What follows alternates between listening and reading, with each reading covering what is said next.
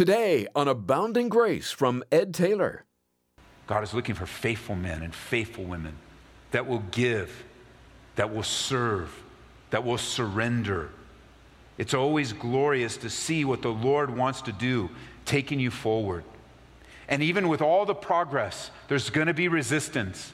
All the progress, there will be warfare. The enemy will be there to push you back. You take a step forward and the enemy's right in your face. He's right there saying, you're going to take a step of faith? You're going to obey God? You're going to step into that arena? I'm going to unleash wickedness and evil all around you. This is amazing grace. This is unfailing love. That you would take my place. That you would bear my cross. You laid down your life. That I would be set free. Oh, Jesus, I sing for all that you've done for me. It's one thing to start well, and quite another to finish well. Today on Abounding Grace, be encouraged to be faithful to God from start to finish. Pastor Ed Taylor will recall the example of a king who had a good beginning, but like so many today, had a sad ending. Let's turn to Second Kings twelve and hear all about it. If you come back to Second Kings chapter twelve, you notice this idea of he did right in the sight of the Lord, but he let things continue on. He did right in the sight of the Lord, but he allowed these high places. He stopped one form of false worship, but allowed three others. And it's not a good thing for us to be partially obedient. It's not a good thing for you to go, well, at least I tried, when at the same time you could have delivered. As I've often taught my kids as they were growing up and extended it to our church family, it's just a simple little thought. Trying is not doing. And so when you find yourself using the language of trying, you're just simply reflecting you aren't doing. In a spiritual sense. I'm not speaking of the things where you've tried a new dish or, you know, you've tried a, a new hobby. I'm speaking about your relationship with God. When you begin to use the word, hey, did you uh, do such and such? Well, I tried. It's better just to say, no, I didn't do it. No, I didn't complete it. Because the Lord wants full and complete obedience, and He has given the power available to obey. He has given, you see, the moment that we respond to the command of God is the instantaneous moment of the power of God to fulfill that command. God's commands always come with His enablements. He doesn't give a command to you and me in the Bible and to expect us to fulfill it with our own power, our own strength, our own wisdom, our own knowledge, our own resources. He knows how bankrupt we are. The problem is, is we don't understand how bankrupt we are and how meager our resources are. And so here we are in verse three, and pick up in verse four now.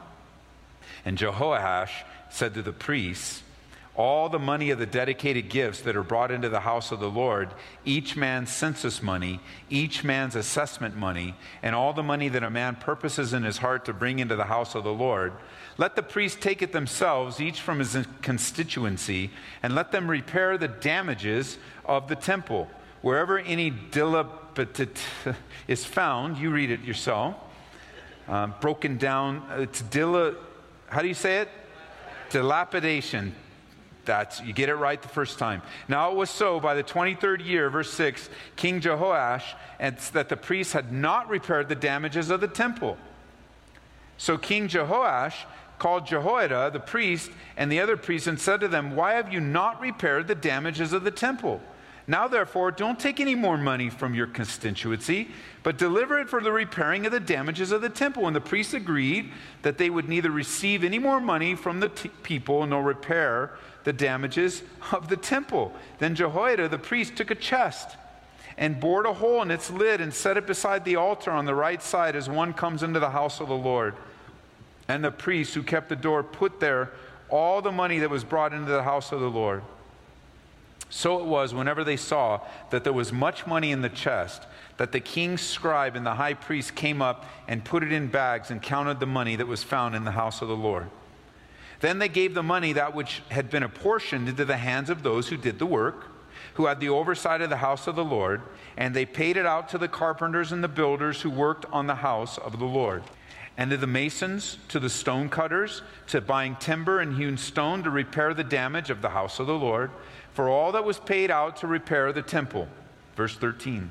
However, there were not made for the house of the Lord basins of silver, trimmers, sprinkling bowls, trumpets, any articles of gold, articles of silver from the money that was brought into the house of the Lord. But they gave that to the workmen, and they repaired the house of the Lord with it. Moreover, they did not require an account from the men whose hand they delivered the money to be paid to the workmen, because they dealt faithfully. And the money from the trespass offerings and the money from the sin offerings was not brought into the house of the Lord. It belonged to the priest. So we get a little insight to his to the time uh, of his leadership. And we don't know what age he is at this point, but he's old enough to begin giving directions without Jehoiada. And he gives the order to divert the temple offerings to a new building project. And the people gave, and they got excited for it, and the builders were faithful, and it was a glorious time. And I have to say, this is such a neat time, even though there was a little road bumps, you know, um, there were some bumps along the way. I have to say that when we look back on the faithfulness of our church over the years, for the nineteen years we've been, be, we've been, we have been together, of all the building projects that we've done, all the little things we've done, all the big things that we've done, from, from, from you know, phone systems to building the building to adding this and adding lights and changing this. And I mean, all of those things, there there has been a provision of God through his people and through you and me as we give of our faithful, give faithfully of our tithes and offerings, and even give unto the building. There's, there's a faithful multiplication. You know, there'll be times when I'll come and I'll use the def, I'll use the, the words. I'll say, you know, isn't it great that the Lord gave us? And isn't the isn't it great that the Lord did this? And isn't it great that where God guides, he provides? And sometimes using that language, people will hear me say that, and they will be confused in thinking that something came to us for free. You know, the Lord gave it to us, and we automatically associate giving with free. Or when the God guides, he provides, and all of a sudden we were out in the parking lot and we had a prayer meeting holding hands on the parking lot, and then we looked up and there was a big briefcase of money that just fell down right in front of us, and we go, oh, the Lord has given us what we needed. No, the way that God provides is through the people in his church. Through the those with the gift of giving, those that are obedient in the giving as of tithes and offerings, those that have a heart for some project. Like maybe years ago, you were just anticipating uh, what was happening on this piece of dirt, and you didn't have any clue what it was going to be. You just knew something was going to be here, and you had no idea what it possibly could be, and you dropped a twenty dollar bill in the offering, or you sent a check in for fifty dollars, or whatever it might be, never really anticipating that the collective giving, like we see here in Second Kings, would be used to build a building. It would be used to house literally now thousands upon thousands upon thousands of people, not only being taught the word of God, but, but also being given the gospel. And then it would be shouted abroad or spread abroad through technology. Like you would never think, what is twenty dollars? What is two hundred dollars? What is two thousand dollars? What is two million dollars? It's all nothing to the Lord. He owns it all, the cattle on a thousand hills. Like he owns it all. It all belongs to him. Anything in your bank account, anything in your pocket, anything in your car, everything you find under the cushions, it belongs to the Lord. All of it. And yet collectively, the people of God, where God guides, he provides through his people. You see that all throughout the scriptures. God is the great provider. He provides to us as people. And, and I can think back to all of the times, all of the administrators here, all of the, the accountants that we've had, all of the pe- every time we've had to write a check, every time a bill has come in, every time there's been a need, it's always been met by the Lord through his people. Now, I'm sure that he could drop a briefcase out of the sky with a billion dollars in it. I'm sure he could. God can do whatever he wants. But the pattern that he's chosen to use is right here. You know, we're separated by the people of rebuilding the temple here, uh, or repairing the temple. We're separated by them by thousands of years. But you know what? God's still doing the same thing. Because even as we're beginning to assess the wear and tear that this poor building gets on, I'm telling you, man, the kids use this building like you wouldn't believe, and you use this building like you wouldn't believe. And I mean, it's wear and tear, and that's the way it should be. This isn't a museum. This is the Church of Jesus Christ that should be moving and mobilizing people and being used to its greatest potential. And yet, when we start to look at the repairs and we start to look at the needs, we're like, oh my, wow, how things have changed over the years. And so we begin to pray and say, hey, Lord, what are you going to do? And how do you want to match this? And, you know, it's always a glorious thing to see God move us forward. It's always a glorious thing to see God provide. It's always a wonderful time where we're praying and seeking God for fresh things, for new things. It's always a great time as a church to be have vision and desire that is beyond our ability, because it causes us, like you, you think of some of the difficulties that are in your home right now, and you think of some of the difficulties that are with your kids right now, and they're stretching you, and it's beyond your ability, and your kids are beyond, they don't even listen to you anymore. You know, when they were literally, they would, they would listen to you. Just go to your room. Okay, well now go to your room. No. We're like, what, you taking me on? Yeah. You know, and just like, what are you gonna do? It's beyond your ability. And what is God saying? Pray to me. God's not saying any of the things you're thinking about, what you're going to do to that kid. He's not saying that. He's saying, I've allowed this limitation in your life. So you might call out to me and I'll tell you what's going on in your kid's heart. And I'll tell you what kind of discipline that they need, what kind of training that they need. So you might train your kids in the way that they should go. I know we don't often think that way because, man, we're so quick to get inflamed in the flesh. Argument in our marriage, difficulty with our kids, loneliness in our singleness, and we're just so quick in the flesh. But the Lord is saying, I brought you to a limitation, so you cry out to me. I brought you to this bill that you can't pay to cry out to me. I, I've brought this disruption into your life so you might depend upon me. You become too comfortable and you've got everything in order the way that you want it. And even though God says, I'm a God of decency and order, I'm also a God of faith. Faith comes first. Why? Because it's impossible to please God without faith. Hebrews chapter eleven. And I'm so encouraged by in verse fifteen, they didn't even require, it was so faithful, they didn't even require an accounting because the men were faithful. God is looking for faithful men and faithful women that will give, that will serve, that will surrender. It's always glorious to see what the Lord wants to do, taking you forward. And even with all the progress, there's going to be resistance. All the progress, there will be warfare. The enemy will be there to push you back. You take a step forward and the enemy's right in your face. He's right there saying, you're going to take a step of faith. You're going to obey God. You're going to step into that arena. I'm going to unleash wickedness and evil all around you. The Bible says that Jesus himself sets before our church an open door. And he wants us to go through those doors, trusting him, looking to him, following him. Caring more about what God thinks about us, not what people think. Not fearing man, which brings a snare, but fearing God and marching forward. What is that song?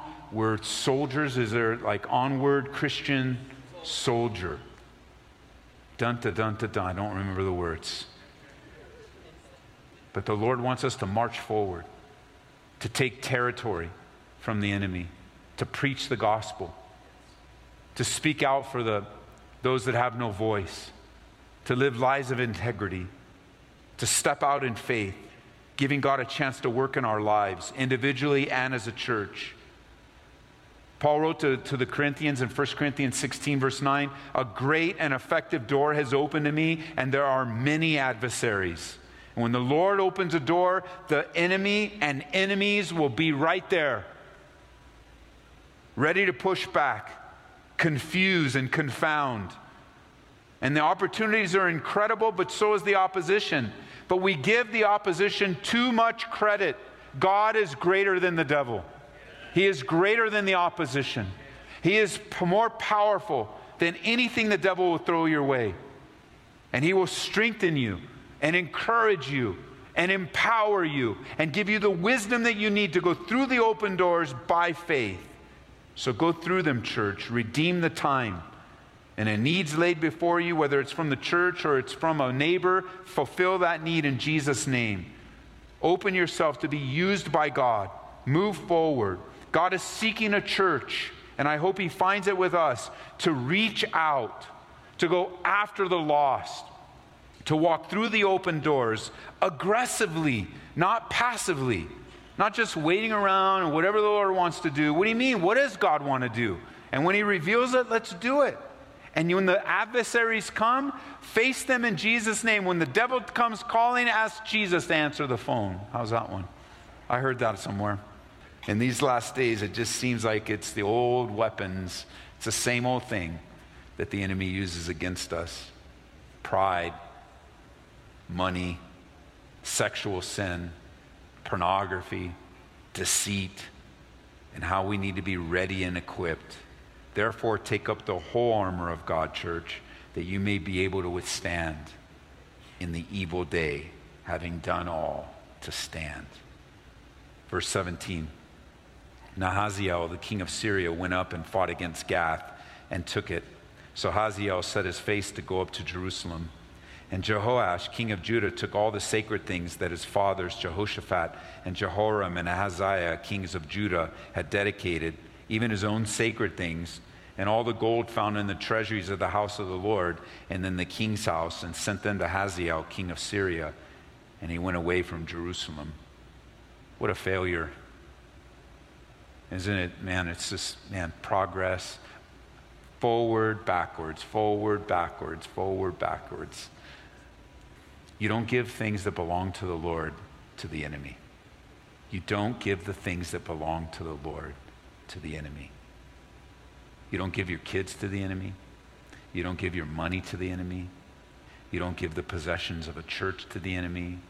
Even the possessions, you are the church. You don't belong. Don't give your stuff away. Don't give your integrity away. Don't give your testimony away.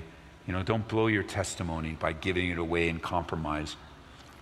He made a great success. Man, let's rebuild the temple. Great failure. You know, it's to this that in verse nineteen, the rest of the acts of Joash and all that he did are, aren't they written in the book of the Chronicles, the Kings of Judah? And when we get to Chronicles, a lot of it will be repetition, but we'll take different angles on it. And he, his servants arose and made a conspiracy and killed Joash in the house of Millo, which goes down to the Silla, and Jazakar, the son of Shimeath, and Jehozabad, the son of Shomer, his servants struck him, so he died, and they buried him with his fathers in the city of David, and Amaziah, his son, reigned in his place. It's a pretty sad way to end, because it's important to finish well. Some commentators suggest that Joash never really had a strong faith and was just a compromiser through and through. You know, these verses uh, here in the end give strong uh, indication for that, except that the Lord said he did right in the sight of the Lord. So, you know, when you're reading commentaries and things and they make these suggestions, just make sure you let the Bible always trump the commentary.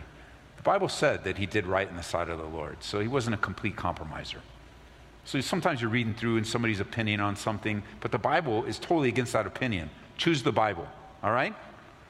Even in commentaries. Choose the Bible. He's taken out by assassination, by betrayal, and he had such a great beginning, such a sad ending, and it just reminds us, man, no matter what our beginning is, let's end well. Let's end well. The finish line's right up ahead, church. It doesn't matter how old you are. With the way things are going, the coming of the Lord is at hand. The pieces of the puzzle prophetically are being put together. It is, I mean, every day I read a, I read a news article and I'm just like, what a crazy world we live in. I mean, that's not even a strong enough world. This world is just upside down in their thinking. So anti-God. They're just so opposed to the things of God. They're just inventing evil upon evil upon evil upon evil. I just, it just blows my mind. I have to minimize the type of news that I read because it's just crazy, out of control, against the things of God.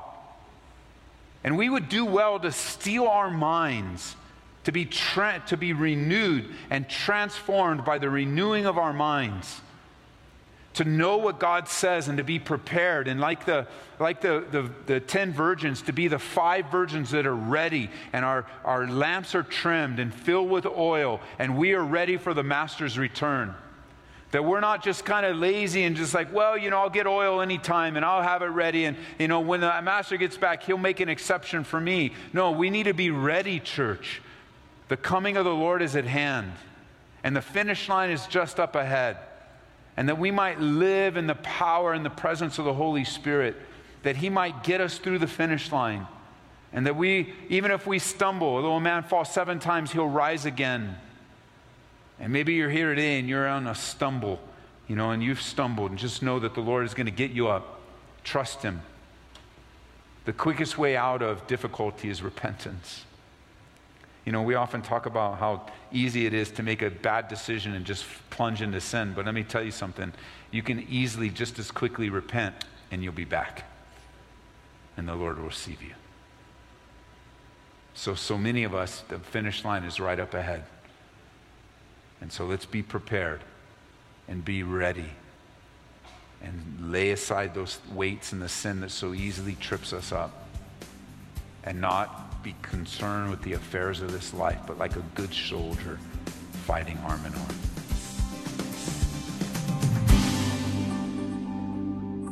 You're listening to Pastor Ed Taylor on Abounding Grace and a message from Second Kings twelve. Hear it again online at Calvary Aurora dot org. So, Ed, in today's message, you stressed the importance of finishing well. Joash was a disobedient compromiser, starting well but ending poorly. Do you have some additional thoughts on that which can encourage our listeners to be faithful men and women of God? You know, Larry, this is a very important part of the ministry here, encouraging men and women to finish well. I think there's such a strong emphasis on starting out well, but not finishing well. And compromise and not being faithful in the little things is really the place where you begin not to finish well at all. It's the hidden part of our life uh, where not only does compromise enter in, but also hypocrisy. And so for you guys listening in, I just want to encourage you, do the right thing, make the right decision. And remember that whatever you do in word or deed is done before the Lord, not men. And we can fool men sometimes. Like, I, I don't always know what's happening in the lives of the people in our congregation. I don't know. I could easily be fooled. But don't you be fooled thinking that it's okay just because man doesn't know. God knows. And your relationship is first with him. And he loves you. He, he's not wanting to make life more difficult for you. He's wanting to save you and me from great pain and agony. And so I just encourage you, know that the race is one to be run faithfully, day by day, moment by moment. Yes, let's run this race faithfully, start to finish. Thanks, Pastor Ed. At Abounding Grace, we're committed to bringing the truths of God's Word to the radio every day, but we can't do it alone. We look to our listeners to help us provide these daily studies. And today, when you give a donation of twenty-five dollars or more, we'll send you Why Grace Changes Everything by Chuck Smith. You'll be encouraged as you hear how God's grace really does change everything in your life, and it's the key that unlocks God's blessings.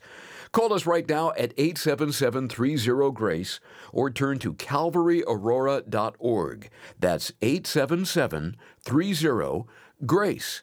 If you're writing, here's our address, Abounding Grace, one eight nine zero zero East Hamden Avenue, Aurora, Colorado, eight zero zero one three. We hope you'll visit us this weekend at Calvary Chapel Aurora. There's a Saturday evening service that begins at six and two services on Sunday morning at eight forty-five and ten forty-five. We can tell you more at Calvary Aurora dot org. And then join us next time when we'll pick up where we left off in Second Kings here on Abounding Grace with Pastor Ed Taylor. This is amazing grace. This is unfailing love, that you would take my place, that you would bear my cross, you laid down your life, that I would be set free. Oh, Jesus, I sing for all that you've done for me. Abounding Grace with Pastor Ed Taylor is brought to you by Calvary Church, Colorado.